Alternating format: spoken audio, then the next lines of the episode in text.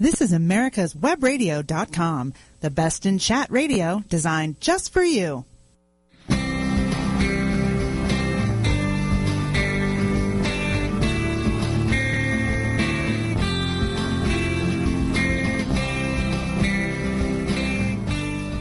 Welcome to America's Homegrown Veggie Show. I'm Daryl Pullis, and this week I'm talking to Craig LeHoullier, author of the new book Epic Tomatoes: How to Grow and Select the Best Varieties of All Time.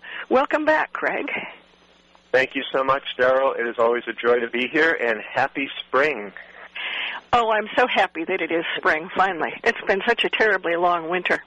Now, the last time you were here, we only had time to briefly touch on the dwarf tomato project, but it's such Sure. an exciting project that we had to have you back again to talk about it. So that's what we're going to do. I, I'm particularly excited about it because I don't have the garden space anymore. My garden's all shaded, and so I'm draw- growing almost everything in containers. And the dwarf tomatoes are perfect for that. So where did the idea from the project come from? So it's it's kind of a three-piece um, origin. The first of which being uh, my wife and I had been selling tomato and pepper and eggplant seedlings in the Raleigh area. I think this is our 17th year. And one of my most fre- frequent questions was, um, you know, we the sun in our yard hits our patio or our deck or our driveway. We love the Cherokee purples and the sun golds and the brandywines, but we can't deal with those eight or ten foot vines. So, do you have anything? So that was trigger number one. Uh, the second was a little online discussion and meeting my friend and my co-lead of the project, Patrina Nuske Small, who lives in Australia, and she she resonated with this idea because she liked to do crosses. And then we happened upon the idea if we do a project together, we could take advantage of the fact that while we're eating, while they're eating their Christmas dinner, we're deep into gardening and vice versa. So by trading seeds and getting volunteers in different hemispheres, we could have the time of a development project to create new non-hybrid seed savable type tomatoes. And then the third piece was when I was reading a seed catalog that I had purchased from the Isbell Seed Company, 1915, where they described a variety called New Big Dwarf, which, which I actually managed to find in the USDA seed collection and get some. And I was very pleased to find that you could get 8 to 12 ounce or larger delicious tomatoes on these nice little tidy three foot plants. And they actually described what they did in the seed catalog. They they took one of the best known dwarfs at the time, dwarf champion, and crossed it with the largest tomato at the time, Ponderosa, and just selected until they got the, the combination of short dwarf plant with large fruit. So we just we embarked on it in 2005 by assembling a group of volunteers. Katrina did some crosses, and uh, we just kind of got on the move. So that that's really how it started. Just that idea to get, and you know, we want more people to garden these days, and a lot of in a lot of yards, the only place the sun really hits well is going to be a deck or a driveway or a patio. So really, we feel like with this project, we've met the needs of gardeners who are space constrained, constrained, and maybe even have some physical constraints about pounding stakes into the ground. And anything that we can do, as you know, Daryl, that helps more people grow their own food these days is just going to be a benefit in many, many ways. Sure. Um, I, I think more people need to grow their own food, if for nothing else, but to, you know, get our food back out of the hands of big corporations. Not that I have anything particularly against big corporations, but it's really scaring me how how few seed companies there are out there, um, and how few food producers there are.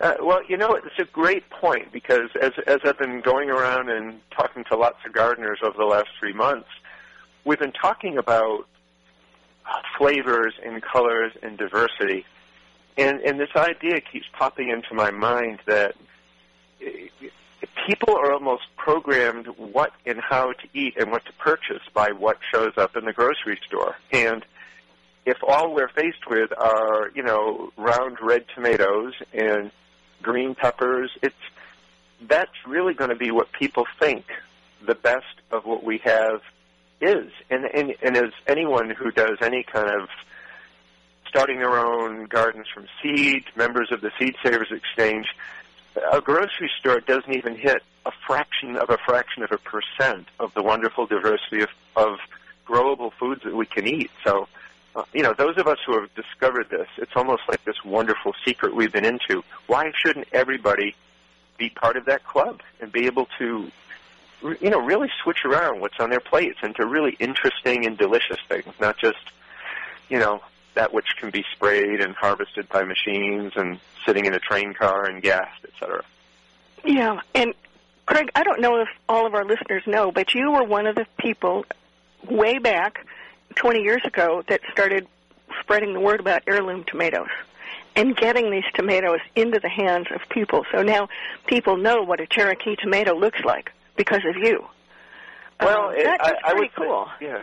I, I would say so. I joined the Seed Savers in '86, and I, I remember getting my first request letter from my tomato friend Carolyn Male in, in 1989, and so the two of us really kind of blazed a trail in in terms of really learning as much as we could and spreading the word on heirloom tomatoes. And then people like Calvin Waite and Bill Minkey and others came in and helped. And you know, it, it doesn't even have to be tomatoes. There, there are people that love beans, people that love lettuce, people that love artichokes, and they're the ones who are going to grow everything they can get their hands on and make people aware.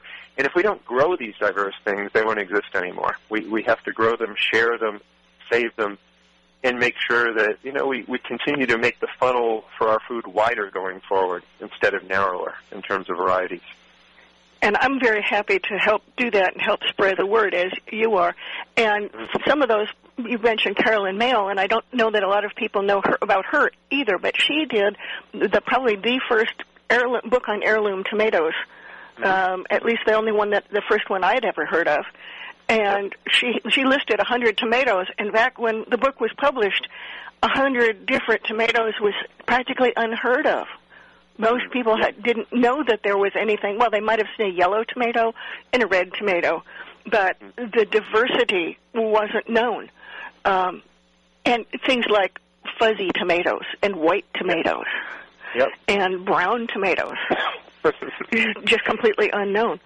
Um, you mentioned Seed Savers Exchange, and I'm going to post a picture later on uh, about a picture of my Seed Savers Exchange yearbook for this year. Mm-hmm. This sucker is huge. I've been watching Yep. it grow and grow and grow, and now it's what about an inch thick, I think.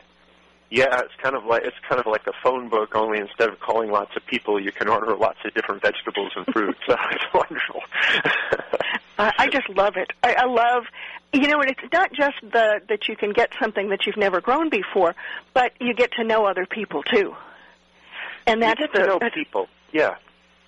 that's a that's a really fun thing for me, and find out what people are growing and and a little bit about their lives.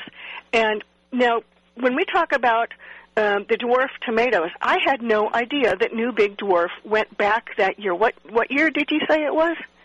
It was about ni- 1915, and the same year that Isbell created New Big Dwarf, Burpee did a very similar thing, uh, and they called it Dwarf Giant. And you'd see that where seed companies um, were doing a lot of, I don't think co-developments, but they were getting ideas off of each other. And so the explosion of tomato varieties really, uh, for American seed companies, started around 1870. And then for non-hybrid varieties continued right up until about 1949 when Burpee got the, the genius idea of selling hybrid seed, which was Big Boy. That really changed really the whole dynamic about seed development. And then seed companies from that point on really put their most of their energies into creating hybrids. So the work that Tom Wagner did to create Green Zebra, which is not a hybrid, the work that our dwarf tomato project is doing is almost a throwback.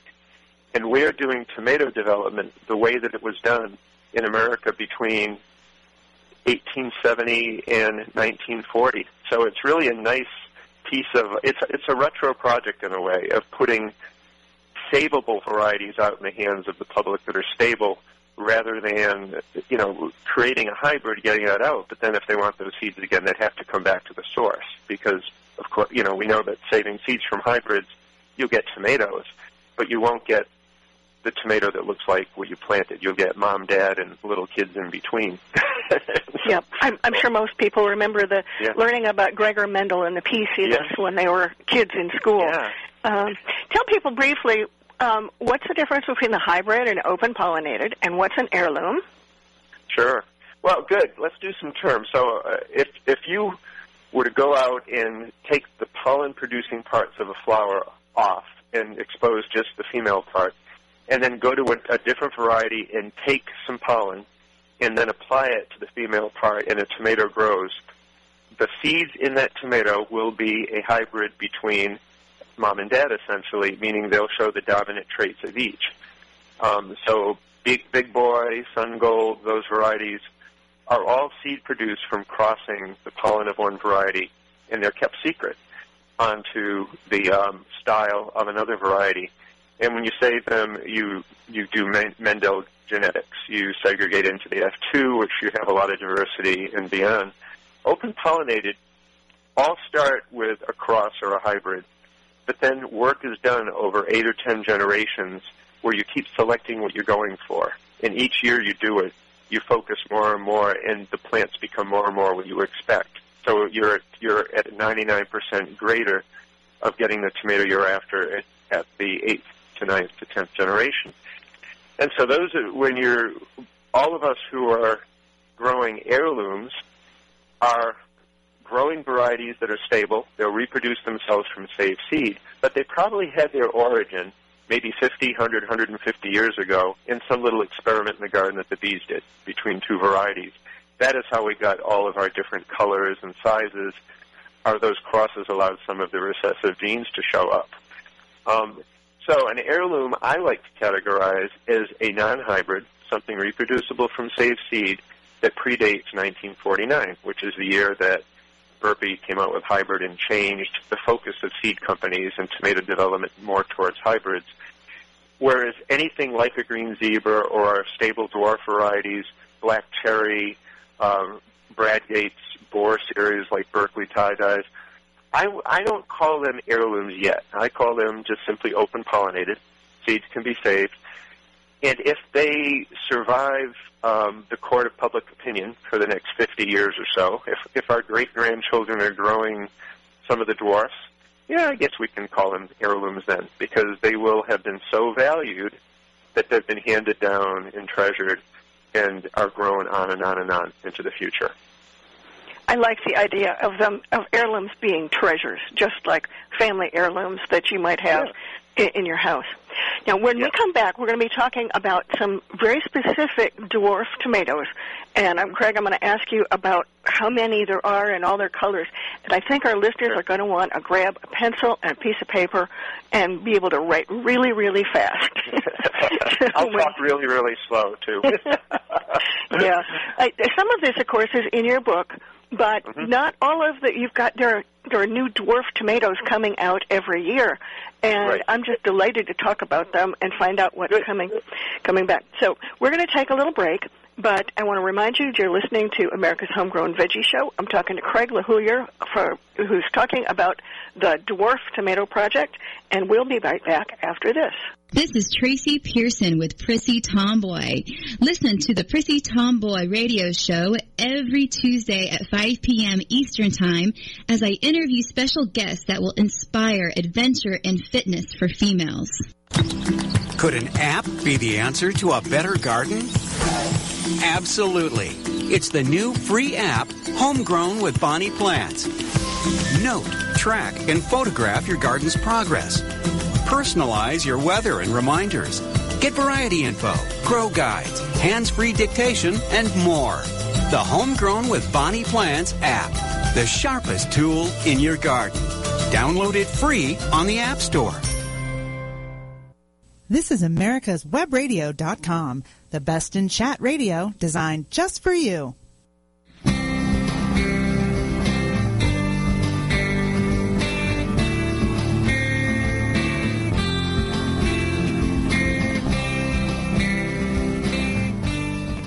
Welcome back to America's Homegrown Veggie Show. I'm Daryl Pullis, and my guest today is Craig LeHoullier, author of Epic Tomatoes, How to Select and Grow the Best Varieties of All Time. And today we're talking about the Dwarf Tomato Project. But before we get into specific varieties, Craig, tell me the difference between a dwarf and a determinate, because a lot of people know the difference between a determinate and an indeterminate, but they might not be familiar with the term dwarf. Sure. Well, so dwarf tomatoes actually have been around since a single variety um, called Delay, D-E capital L-A-Y-E, that showed up in the grounds of a castle in France in the 1850s. And it is apparently a mutation that led to this tomato that had a very thick central stem, very crinkly dark green foliage. The plant only grew three feet tall, but behaved like an indeterminate tomato in that it bore fruit all year. So that was the progenitor of really the only three or four known varieties that were ever available in the country in seed catalogs, late 1800s, early 1900s. And those were Dwarf Champion, dwarf, Golden Dwarf Champion, Dwarf Stone, and then New Big Dwarf came along. What distinguishes them determinants, which actually never even appeared in history until the 1920s with variety Cooper Special, are called self-topping. They, as young seedlings, look exactly like indeterminates. Their foliage is the same. They grow just as fast. But then at about three feet tall or four feet tall, the branches end in clusters of flowers, and they set a load of fruit. Anybody who's grown taxi or Roma is probably the best known of the term, the Roma types you can go out and pick maybe 20 or 30 pounds of fruit that all ripen at once in a picking, but then that's it. The plant is shot. Because they have such a high ratio of fruit to foliage, the flavor development potential of determinants does not seem to be as great as indeterminates. And this is a discussion I had with Rob Johnston of Johnny Selected Seeds years ago. We, we threw this theory out there. You just don't have enough photosynthesis. You've got so many tomatoes not enough, not enough leaf surface to allow for the development of really good flavors. So dwarfs, which look really different right from the get-go, they're these chunky little plants that come up at half the height of all of your other plants. And I consider them very slowly growing indeterminates in that, let's say at the end of your season, your Cherokee Purple is eight feet tall. Your dwarf will be four feet tall. But they fruit slowly and consistently throughout the season until frost. So they always have a very high ratio of foliage to fruit. And we have found in our project that you can actually get the flavors of the dwarf varieties if you're using really delicious heirlooms as breeding partners. The dwarfs have an equal excellence of flavor potential to indeterminates. So this was essentially when we found this out, we said pretty much mission accomplished. We we've kind of set out what we what we what we wanted to do, which was create a set of non-hybrid varieties that people could grow in five-gallon containers, support with what I call the useless tomato cages, the, the, the metal three or four foot cones that if you stick them on an indeterminate, you know, the, the plant will be above those cages in about two months. Whereas you can use those and they will support a dwarf perfectly for the entire season and, they, and we've created the diversity of colors and flavors. So it, the Husky series of hybrids that came out a few years ago are actually dwarf tomatoes that are being sold as hybrids. And I'm not sure they knew quite how to market them, and they didn't create, they only created three or four of them, and they didn't create a lot of different colors. And what we did was we essentially created tomatoes like the Husky series, but then we worked to make them non-hybrid and really increased the colors and the shapes and the sizes. So I've grown um, dwarf jade beauty and a couple and Perth Pride. Tell me what else is out there. What do you like? Okay. How many? Well, so, first off, how many do you have? How many are there? We sure. Well, we now have 36 varieties released. So we we embarked on the project essentially. The conception was 2005 Katrina started doing her crosses in 2006, and here we are in 2015, nine years later. We have 36 varieties in a selection of small seed catalogs, and we intentionally did this very, very quietly because another aspect, and this is almost I don't know if it's devious of me, but I like the idea of seeing the court of public opinion at work. So if you create some varieties and essentially give them away, don't make a big deal about it, but you know that they're pretty good. Are how and at what rate and at what mechanism are they is the word going to spread? And watching it kind of slowly drift out there, watching the varieties start to get listed in the Seed Savers Exchange, and getting some questions from different seed companies has been fascinating. So, you know, anybody who knows me knows that I'm not about commercialism. I'm not about making money at the things I do. I'm about learning and sharing knowledge and talking to other gardeners and just doing fun things. So, in a way, I wanted the project to reflect to reflect my own personal approach. And the 300 or so volunteers we've had all over the world have had such great fun with this. They, you know, they grow things, and we just we're doing Mendelian genetics. We we're discovering what happens when you cross different colors and what different colors pop out, you know, in subsequent generations, and uh, it's just good fun. So we do have 36 out, and amongst those 36, we have green when ripe, um, yellow, purple, white, uh, yellow with red swirls, orange, um, purple. We now have chocolate colored, like Cherokee chocolate with green stripes and and reds and purple with green stripes and purple hearts. So we've and we even have this really strange one that is green and orange. It, it, it is an orange tomato that has the same type of gene that, sh- that the black tomatoes have. So it's, it's retained chlorophyll and is the most unusual, unusual colored thing you've ever seen. It's almost a mustard color. Uh, wow. So those are the color range, and the the size ranges from two to three ounces up to will produce one pound or one and a half pound fruit. That is something to behold when you see a three foot plant cranking out one pound tomatoes. Um, just beautiful. I feel sorry for it, like when my hen lays a double yolked egg. well, I, I Daryl, I always thought the ultimate in cruelty would be crossing Mortgage Lifter with Red Robin, and seeing and seeing if you could produ- produce a two pound tomato on a six inch tall plant in your window box. But you know, that that that that is cruel. That would be cruel. Uh, that would For those cruel. of you, know, that we- don't know it, Red Robin is a wonderful little tomato that you can even grow under lights pretty well. And I've I've harvested at Christmas time. They're not at, at Christmas time. They're not any better than store bought. I have to say. Yes. But if they've been grown under lights, but they are perfect if you have a little tiny win- window box. And I've even grown them in six inch pots, which is pretty much impossible for any other tomato that I've tried. Yeah.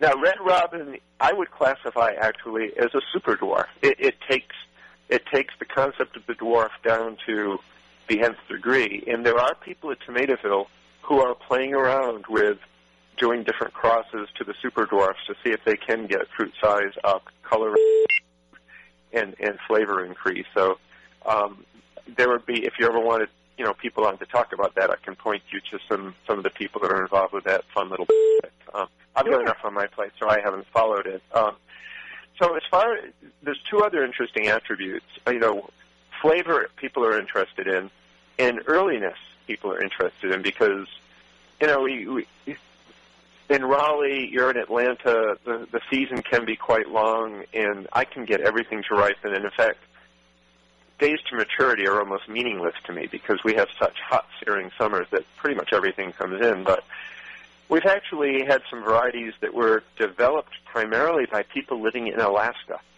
And so Wow. Yukon, Quest, Yukon Quest, which is a lovely eight ounce delicious pink tomato, Iditarod Red, which is a three, two to three ounce round red that would be the perfect tomato to skewer and put on your grill. Uh, Dwarf Arctic Rose, which is another really nice six to eight ounce pink, and uh, Sleeping Lady, which is the color of Cherokee chocolate. excuse me, it's about excuse me, it's about four to six ounces. Really nice flavor, produces like crazy, and it's quite early. And the two new heart-shaped ones, Dwarf Golden Heart and Dwarf Pink Passion, very vigorous, very productive, very early. So we've done a good job now, and it, it all depends on the tomatoes that you start with. And um, if you use an indeterminate that's a little bit earlier, you get dwarfs that are a little bit earlier. if you start with an indeterminate with a really great flavor, you can find dwarfs that have just remarkable flavor. And you mentioned Jade Beauty. The best of the dwarfs have come out of a cross using Green Giant. And Green Giant is a big green heirloom. Mm-hmm. That's one of the best tin tomatoes I've ever eaten. And almost every tomato out of the Green Giant cross is being sold now. I think eight or nine of them because they are all spectacular. And they're all either green or yellow or white when they're ripe. So, um, you know, dispels that myth of all yellow tomatoes are mild. And no, it's it, there are great flavored tomatoes in every color, and there are some not particularly good tomatoes in every color. You just got to try them all. Well, you know, as you said in one of those shows that you did with me earlier in the year, some people have different tastes in tomatoes. I think yours and your taste and mine are very similar um, Yep. because we both like very full flavored tart tomatoes. Um, and some people like them. You know, I know some people that like Romas, and to me, Romas are completely tasteless. Oh, I'm glad you said that, Daryl, because at one of my talks, I wanted to make an example about dwarf versus determinate. And I said, you know, I'm sure here, if I asked who would love Romans, no one would raise their hand, and a person raised their hand. And I said, well, and I said, you know, what's great about going out and talking to gardeners is learning. And this is just one more data point to, to really convince me that our taste buds vary so much, that how we perceive flavors and the various things that we like.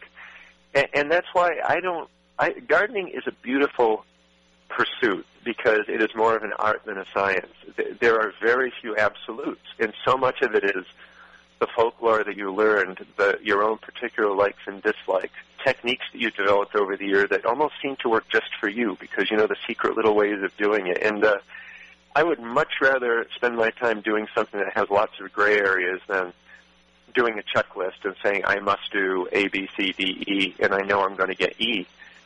I like to dabble and then be delighted and surprised at what I'm going to wind up with.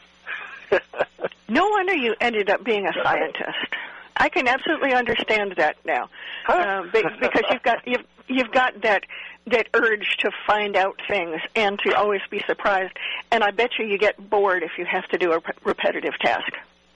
Um, ask me how many flavors of Ben and Jerry's I've tried, how many different types of coffee I roast. Yeah, my my- my life is like a nonstop seeking event where I want to be a little bit surprised with something that happens every single day, and that that that and it, it's not that any of this is better or worse. It's just how diverse we are as people, and this is just what makes me tick. And uh, yeah, I, I suspect I drive my wife and some of my friends completely crazy, but you know. Well, but it's a good way to, and we wouldn't have dwarf the dwarf tomato project if you weren't interested in things like that. We're going to Well, have to take a little break right now, but when we come back, I want to talk to you about some more of the best tasting, especially tasting tomatoes Yes. um, in the dwarf tomato project. We'll be right back after this. Could an app be the answer to a better garden? Absolutely. It's the new free app, Homegrown with Bonnie Plants. Note, track, and photograph your garden's progress. Personalize your weather and reminders. Get variety info, grow guides, hands-free dictation, and more. The Homegrown with Bonnie Plants app. The sharpest tool in your garden. Download it free on the App Store. Don't be hoodwinked by the left, who wants you to believe the fairy tale that we can power America on butterflies, rainbows, and pixie dust. I'm Marita Noon. Get the truth about energy on my show, America's Voice for Energy, only on America's Web Radio. This is America's Webradio.com, the best in chat radio designed just for you.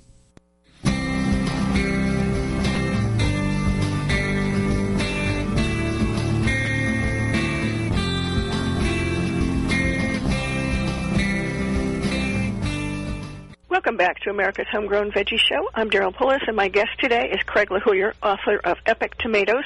And today we're talking about the Dwarf Tomato Project. And right before the break, we were talking about different flavors and how people perceive different tomato tastes. And um, I, I don't, you know, you mentioned that it's the difference in people's taste buds, and I would assume that that certainly is a large part of it. But it, isn't it also what people are used to? And I found that having given um, people that have grown up eating store-bought tomatoes their first taste of a real tomato, it, it seems to be shocking to them.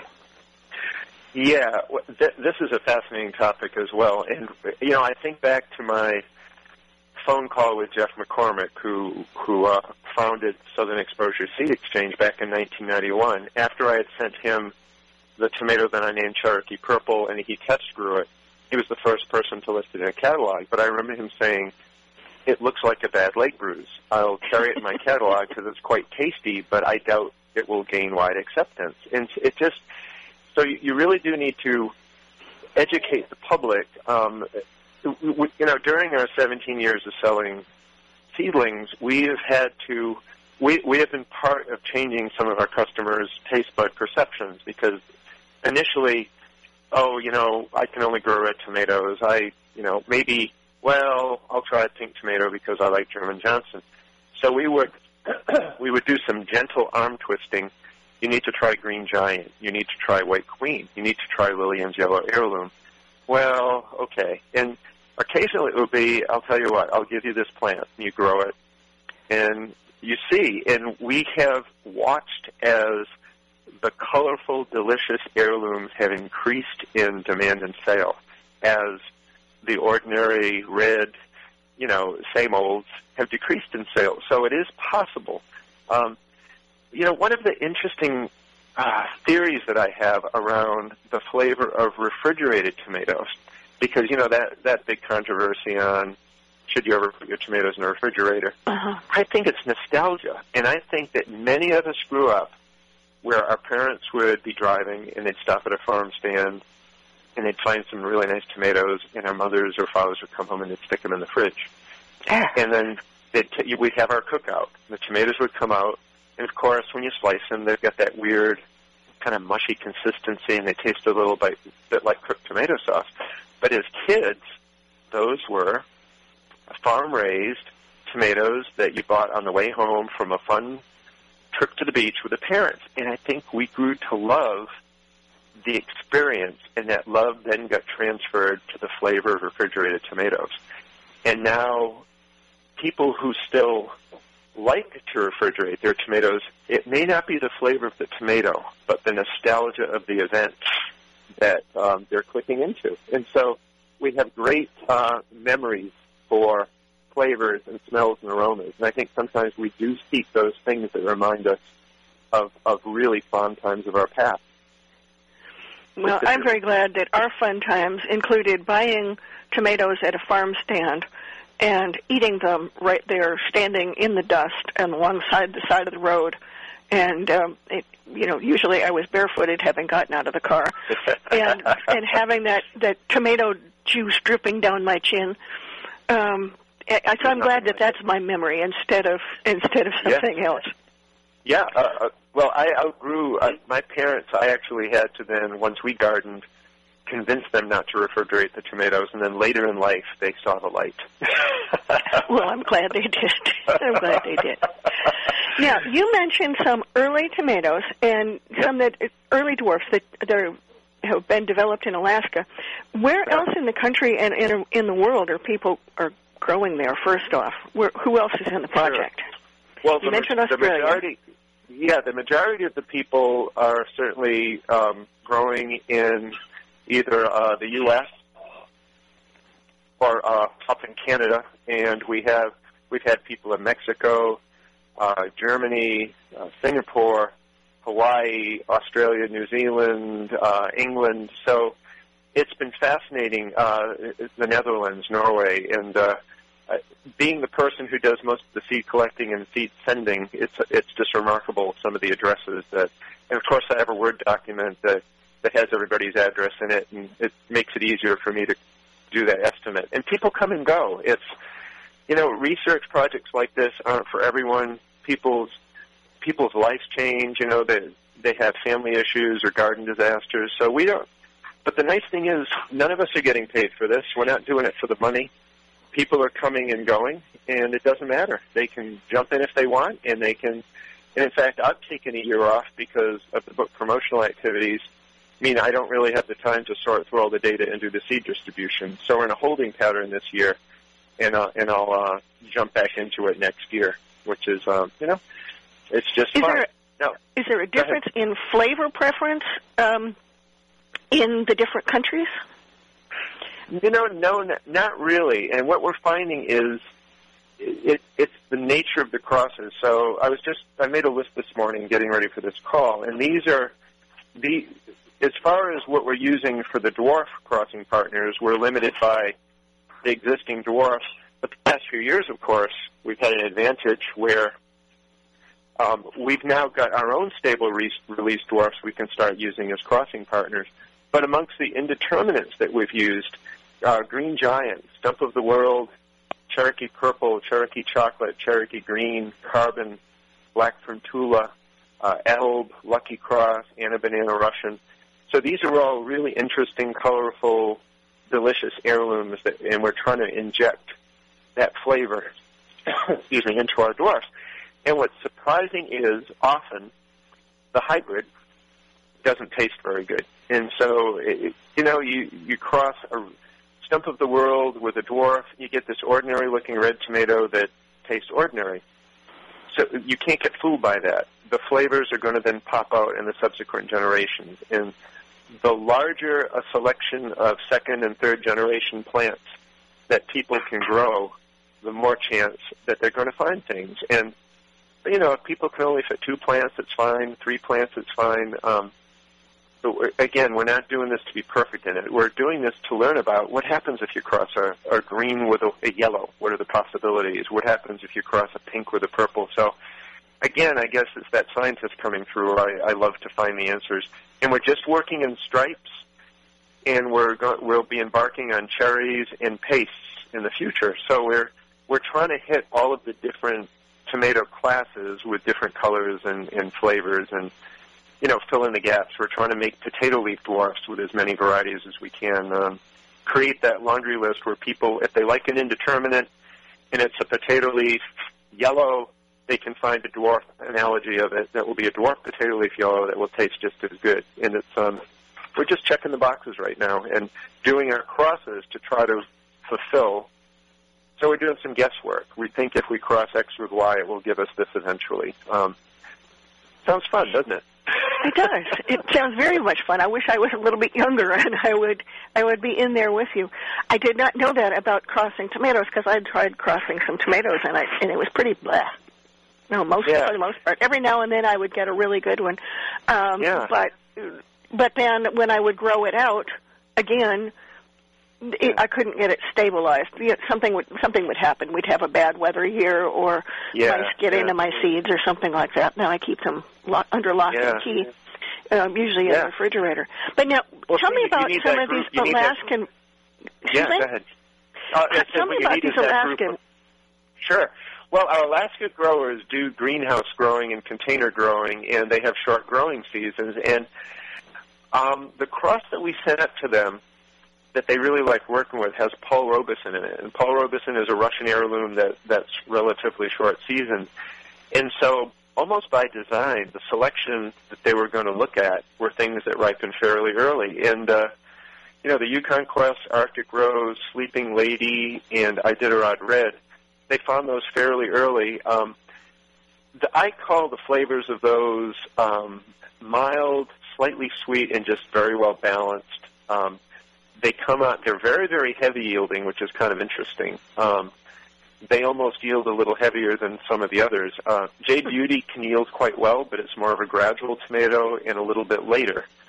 Um, so we've kind of got tomatoes for each type of, of ripening and flavor class. Uh, you know, some of them like um, I would say summertime green, Rosella purple tastes just about like Cherokee purple in the intensity of flavor. Uh, Mr. Snow is the best flavored white tomato I've ever eaten, and that's a dwarf. And Sweet Sue, which I named after my wife, is a six ounce yellow that is in my top ten flavored of all tomatoes we've grown. So we're really striking um, gold on some.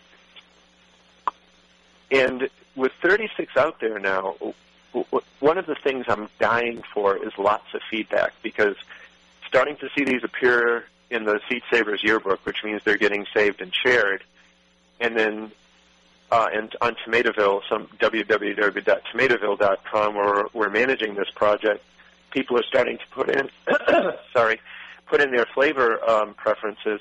That's what helps me because I don't fully expect all of these are going to be loved by everyone, but it'd be really interesting to know what people are looking for. Um, you know, are they looking for the mild ones, the sweet ones, the tart ones? Is yield more important?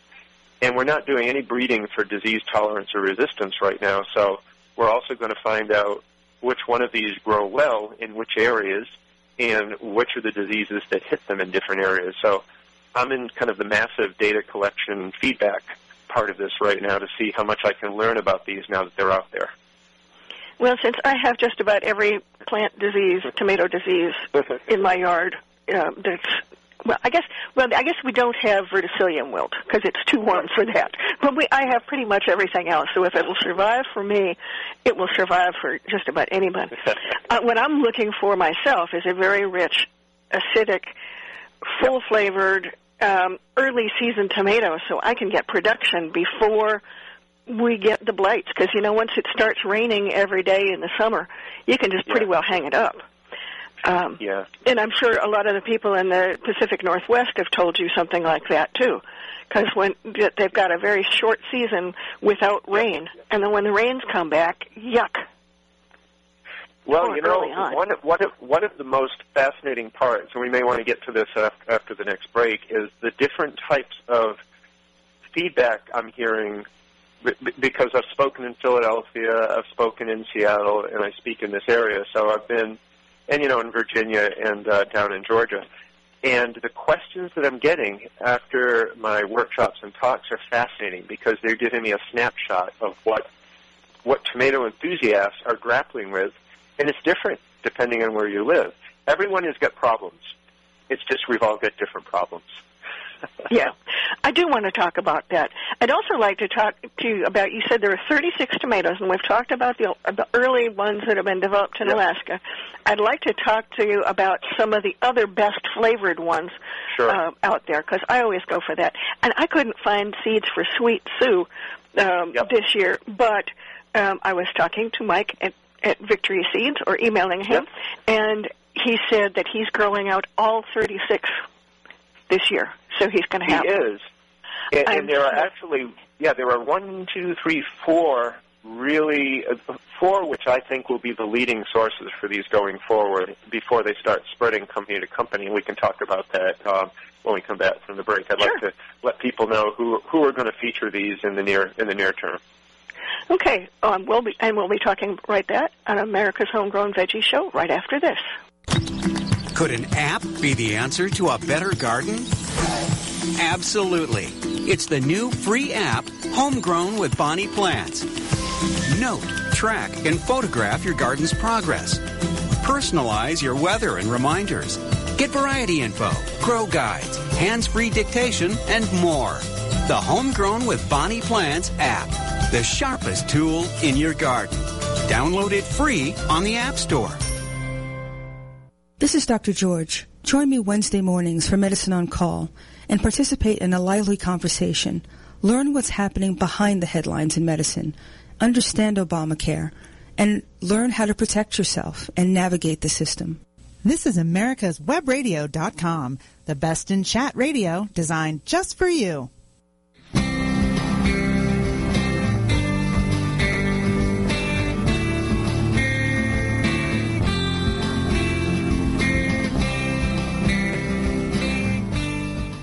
Welcome back to America's Homegrown Veggie Show. My guest today is Craig LeHoullier, author of Epic Tomatoes, How to Select and Grow the Best Varieties of All Time.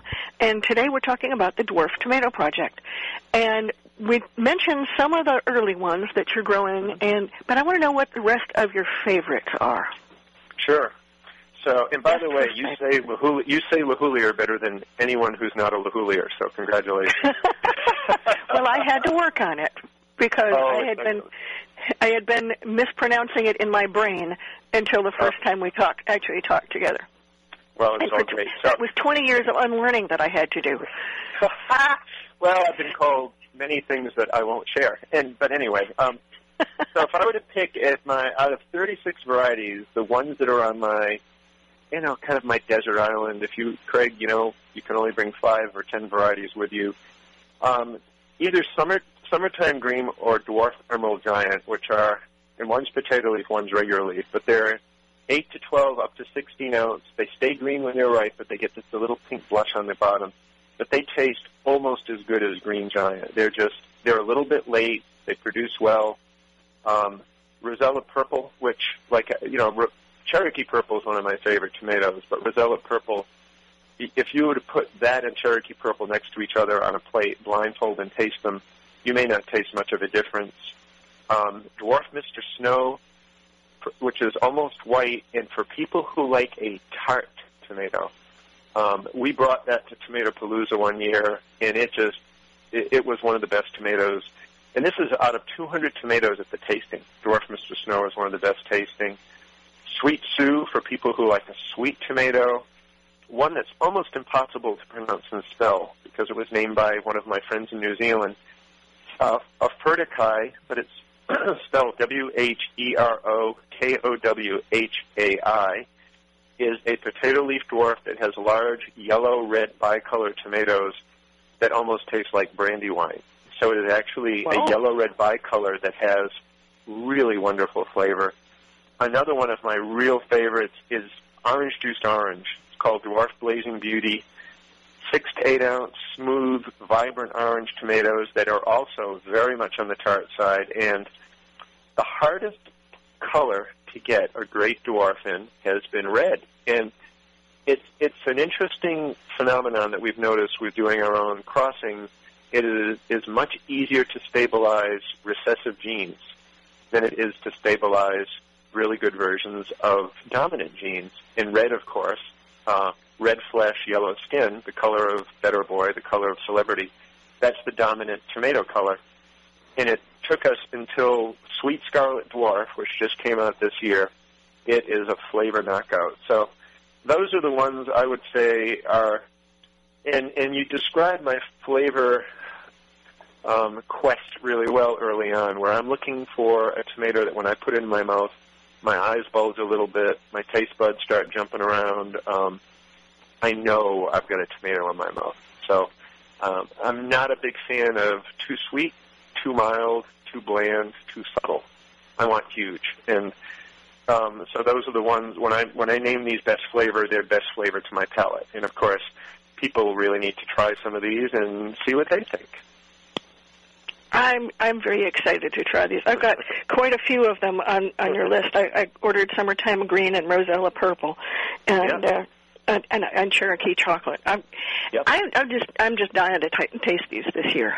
And I'm Mm. looking at these plants, and you talk about them being slow growing. Mine, I Yeah. planted them a day after I planted the other ones. The other Yeah. ones are three inches tall, and my dwarfs are about an inch.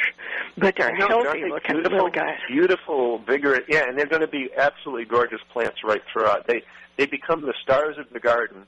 When people come and look at your garden, they'll go, "What are those gorgeous plants?" Because the foliage is almost blue green on them. They're so um, rich looking.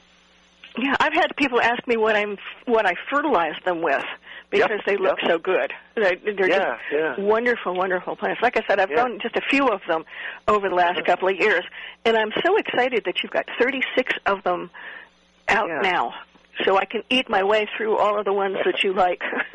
Yeah, well, I, I owe it to the incredible hard work and dedication, uh, you know, my friendship with Patrina and all the people involved because a, a, a nicer, better, more talented group of, of gardeners who are, who are sharing and dedicated, the data that they produce, the, the pictures they send me, it's, you know, it, it's just kind of life reaffirming when you realize that there, there's just great people out there. And, you know, gardeners just happen to be pretty great people. Yeah, it's rare to find a crabby gardener. It really is. Now, you mentioned that um, that you're taking a year off from Uh-huh. the dwarf tomato project. That in future years, will there be room for other people to join in? Yeah, and what I'm hoping is once we get back to maybe next uh, December, January, um, we're always looking to refresh people because you know some people get burned out a little bit or they're ready to move on. So I expect uh, and the best way to do that would be to send me an email at nctomatoman at gmail.com and express their interest, or join Tomatoville. And once you're in Tomatoville and are registered, you can get into the Dwarf Tomato Project. So we, you know, most of Tomatoville is view- viewable without joining, but we've left our breeding project areas where members only, so you don't have, you know, web crawlers going over and extracting all of the data and things like that. So um, that's it. That's yeah, a good we'll- thing. Yeah. I love Tomatoville, except there's so much information on there. There are so many wonderful people talking about my f- absolute favorite subject that it's hard to get it all read. But there are It some is. very, and they're very, very helpful people over there too. Yeah, and I, I really hats off to Carolyn for you know I've been very very busy the last couple of years, and she has an infinite amount of patience to go in and help people, especially new growers, and answer um, some of the real fundamental questions about tomato growing. So uh, so many so many people have really uh, chipped in and helped out when I've not had the time to do so. Uh, Michael Volk, um, there's you know of course the owner Mishka, but it's it is it's a very and what's nice about Tomatoville is it really does lock out a lot of the noise, uh, you know, the political wranglings and off-topic subjects that make so many websites devolve into nastiness. We Tomatoville's not for that. It's for gardeners, and it's for talking about gardening. And uh, we need places like that on the web that are kind of safe havens away from the noise of the world right now. And that's what I do with the CompuServe Garden Forum too. We Yeah. filter out Yeah. the political stuff. We talk. We just talk gardening. We talk a little bit about wildlife because some of us Yep. like, some of us gardeners like to garden for wildlife too. Yep. But it's it's just the garden. So Oh, if people are looking for another know. place to chat, yeah, well, Yeah. certainly we'll talk about our best tomato recipes. Yes, of Uh, course. and even some best squash recipes when it gets to be squash season and, and people are just drowning in it.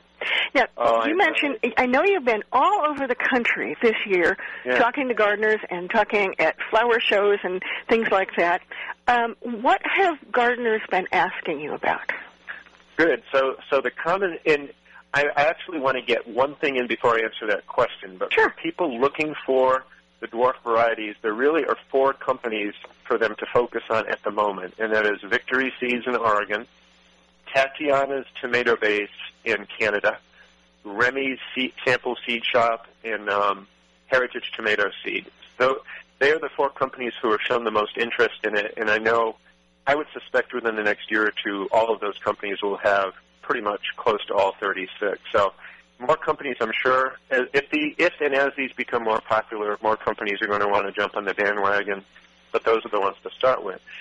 Now, as far as so you talk in the Pacific Northwest, and people want to talk about um, the fact that it's hard to get their tomatoes to ripen because of the climate consistently. So they want to talk about early varieties that have good flavor and late blight. Late blight is a, is a real big problem in the Pacific Northwest. If you talk um, in Virginia, it's stink bugs, and their their gardens are being absolutely ravaged by attacks of stink bugs. And it's not just what you and I may go through, where you see a few on your tomatoes and they'll peck a little hole and suck out the juice and leave a white spot. This is stink bugs landing on all of the surfaces of their garden and decimating plants, and uh, a real serious problem there. Um, and if you talk, of course, down in Georgia, North Carolina, we talk about fusarium wilt and early blight and septoria leaf spot. And you know, it. I was challenged quite strongly in the Pacific Northwest. You know, you garden in Raleigh, you've got this long season. Can you really share information? Do you, can you really feel our pain? And I said, well, you know, for all of us around the country, we love our tomatoes, but they're almost like growing roses in that every endemic critter, disease, and weather variation will affect you. So we, we all struggle. We just all struggle in different ways. Um, two other things. Container gardening is becoming huge. Um, a few questions about grafting. And squirrels seem to, something I have never had a problem with, but squirrels seem to be the bane of gardeners everywhere. So isn't that fascinating that you get these different little tidbits of what's going on around the country and it allows me to kind of feel the pain of um, and, and we share. You know, I share what I do, and they share what they do, and we all get smarter, or at least we get more knowledgeable. now, where can people find a list of where you're speaking so they can come and see you? Sure. Well, uh, the best place to look is just on the front page of my website, nctomatoman.com, and I have a complete list of my events. Uh, the next of which is being uh, in mid-April. I'll be at the Mother Earth News Fair in Asheville, North Carolina. I'll be at the Seed Savers Exchange in July at the Campout. Um, at the Monticello Heritage Harvest Festival in September, and in the Mother Earth News Fair up in Seven Springs, Pennsylvania in September. Other than that, I'm going to be pretty local um, to Raleigh and the Triangle, um, which is going to give me a little bit of a, a breath of relief because I have seedlings to transplant and a garden to plant and um, you know this is I don't mind being busy at this time of year and being able to mix getting enthusiasm from gardeners and sharing what I'm doing with getting my own hands dirty. Um, it's it's just really really fun for me right now, and I'm I, I have such uh, gratification that people seem to here and there be enjoying my book a little bit, and um, you know I kind of wrote it for me. Um, and if people oh, you wrote it, it for all of us. Well, Even if you wrote it for for yourself, but it is it is such a, a nice book. It speaks. Everybody that I know that has taken a look at the book has read any of it. They are just they just get immersed in it and they want to know well, more. And then on the next page, kind. you tell them more. So that's, that's very a great kind thing. To say. And I just found out this is kind of breaking news as of yesterday that Storey um, said it's going to a second printing, and they are asking me to send any errors and uh, misspellings and things to them within the next few weeks. So I'm not exactly sure what it means, but it's kind of exciting, I guess. And uh, if, if anybody is reading Epic Tomatoes and finds little errors here and there, I'm very happy for them to just send me an email with them because I would like uh, 256 pages, 90,000 words was a lot of words, and even multiple readings by multiple people, things are going to slip through, and I'd like to get those all fixed. So that would be a you know, I'd be I'd be really appreciative if anyone could do that, and you know, send okay. any. And and very quick in the last twenty seconds, yeah. what's your email address? It's NC Tomato Man, all one word, N C T O M A T O M A N at gmail dot com, and uh, you can also get to my email through the nctomatoman.com website and epictomatoes.com website and that website is more about activities to do with the book. So I like to share pictures and impressions from life on the road, so to speak. So okay. uh, and my I'll put all this. yeah. I'll put all this information on our Facebook page for people so they don't have to write it down. And that's all the time we have for today. But thank you, and we'll be back next week.